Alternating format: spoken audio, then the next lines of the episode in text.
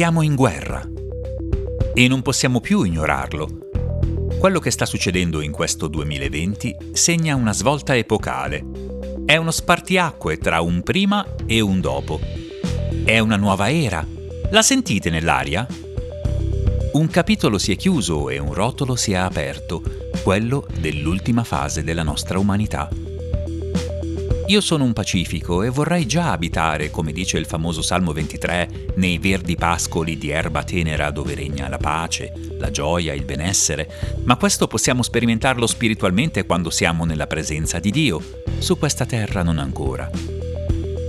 Anche il re Davide era il dolce cantore di Israele, con la sua arpa, ma poi si trasformava in un valoroso guerriero nel tempo opportuno. Credo che ora, più che mai, sia il tempo opportuno per fare la stessa cosa, con le lodi di Dio sulla nostra bocca come arma potente e con la parola di Dio come spada. Sento lo Spirito che mi ricorda la preghiera del Salmo 144: «Addestra le mie mani al combattimento e le mie dita alla battaglia». Credo che il Signore voglia che ci fortifichiamo in Lui e che siamo preparati in vista dei tempi più difficili che arriveranno per la Chiesa e per il mondo. La guerra di cui parliamo, come sappiamo, non è contro gli uomini o contro istituzioni, ma spirituale, contro gli spiriti malvagi che ci stanno dietro, contro Satana e le sue macchinazioni diaboliche che sta ordendo con sempre più ferocia e frequenza sulla terra.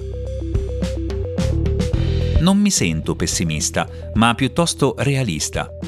Non è nemmeno necessario essere veggenti o esperti profeti, perché le prime avvisaglie di opposizione ai cristiani sono sotto gli occhi di tutti, non in lontani regimi, da noi, in Europa, anche se non tutti osservano con attenzione ed altri minimizzano.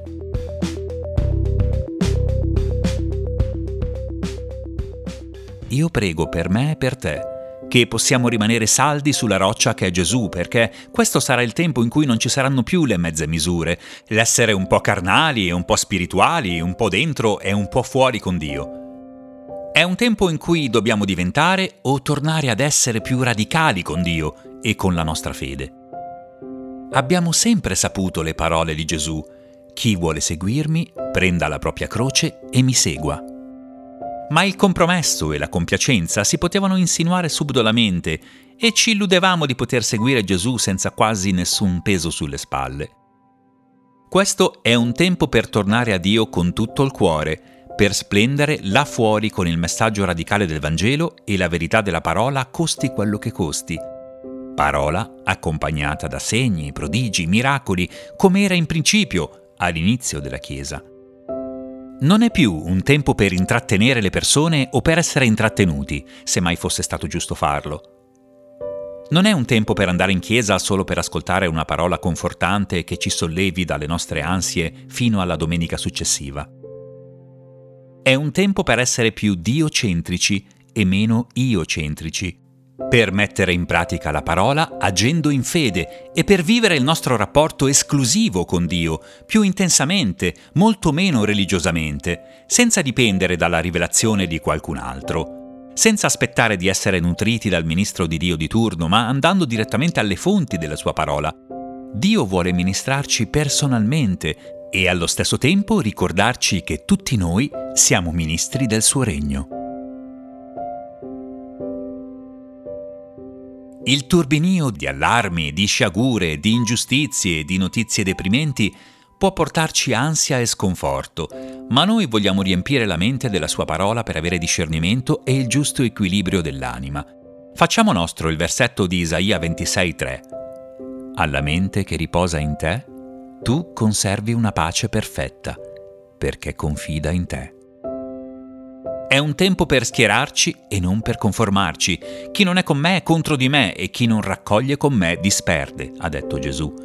O siamo schierati nell'esercito di Dio o saremo spazzati via quando arriverà la tempesta.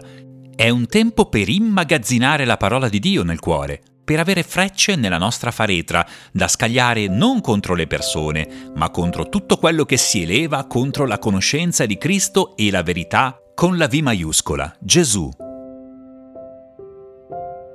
Non vogliamo essere tra quelli che ricevono con gioia la parola, ma poi non hanno in sé radice e non riescono ad applicarla nella vita di ogni giorno, così poi quando vengono tribolazione o persecuzione a causa della parola, sono subito sviati, come dice in Marco capitolo 4.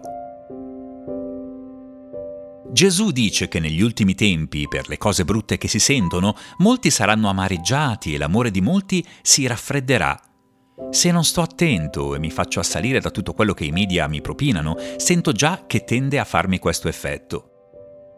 Ma la buona notizia è che molti cercheranno il Signore in tempo di angoscia e noi dovremmo essere quella famosa luce sul candeliere che risplende in mezzo agli uomini, non solo a parole, ma con dimostrazioni di amore e potenza. Noi, per la grazia di Dio, vogliamo essere tra quelli che non si tirano indietro, ma che, come si dice, quando il gioco si fa duro, iniziano a giocare, o meglio, a combattere, perché c'è stato un tempo in cui rischiavamo di cadere nella trappola di giocare a fare i cristiani, magari frequentando una chiesa per avere un po' di interazioni sociali, per un po' di emozioni in musica o per ascoltare discorsi motivazionali, incoraggianti, che ci fanno stare bene. Stop! Gesù sta tornando. Non c'è più tempo per distrarsi con cose superflue. C'è bisogno di annunciare un Vangelo puro, semplice, radicale. Il peccato, la croce, il ravvedimento, il battesimo, il nascere di nuovo. Gesù l'unica via, l'unico mediatore che porta al Padre. La certezza della vita eterna dopo la morte per chi crede in Lui e dell'eterna separazione da Dio per chi lo rifiuta. Punto e basta. Senza mezzi termini, senza concedere il minimo spazio al relativismo per cui tutte le strade portano a Dio e a chi vorrebbe far diventare il Vangelo politically correct, annacquando le parti più indigeste all'uomo naturale con la scusa di raggiungere i simpatizzanti del cristianesimo. I credenti veri si riconosceranno e verranno alla luce, perché quando essere cristiani comincia a diventare scomodo, o peggio, pericoloso, vengono rivelate le vere intenzioni e attitudini del nostro cuore. La Chiesa sarà l'ultimo, nonché unico baluardo dei valori sacri della vita, della famiglia e della verità assoluta e degna di fiducia. Non ci potremo più confondere con la folla, perché molti nella folla non saranno dalla nostra parte, né tantomeno lo saranno i principati e le potestà che li influenzano. Oggi lo spettro della pandemia ha scosso pesantemente le nostre certezze, sta scuotendo le economie mondiali, la nostra percezione di sicurezza, di benessere, ma anche di libertà. Questa pandemia mette sì a rischio la nostra salute, ma in modo ancora più subdolo mina il tessuto sociale e la bellezza delle relazioni umane, infonde paura e diffidenza, ci priva di stabilità e persino dei sorrisi. Nel frattempo siamo circondati da notizie la cui veridicità non è così scontata. Ormai da tempo a volte è difficile tracciare il confine tra notizie infondate e notizie vere, tra informazioni manipolate e informazioni libere. Per noi credenti, l'unica verità immutabile e degna di totale fiducia è la parola di Dio. Gesù ha pregato per noi dicendo: «Santificali nella verità, la tua parola è verità». E noi diciamo Amen. Giosuè disse al popolo: «Santificatevi, perché domani il Signore farà meraviglie in mezzo a voi». E se è vero che stiamo vivendo un tempo di incertezze e instabilità, e tempi più difficili arriveranno, noi crediamo anche che se facciamo sul serio con Lui, il Signore farà meraviglie in mezzo a noi, più di quanto abbiamo mai visto nella nostra vita. E la sua parola ancora oggi, nell'Epistola ai Romani capitolo 13, ci esorta e ci ricorda qual è la cosa più saggia che possiamo fare adesso. E questo dobbiamo fare, consci del momento cruciale. È ora ormai che ci svegliamo dal sonno, perché adesso la salvezza ci è più vicina di quanto credemmo. La notte è avanzata, il giorno è vicino. Gettiamo dunque via le opere delle tenebre e indossiamo le armi della luce.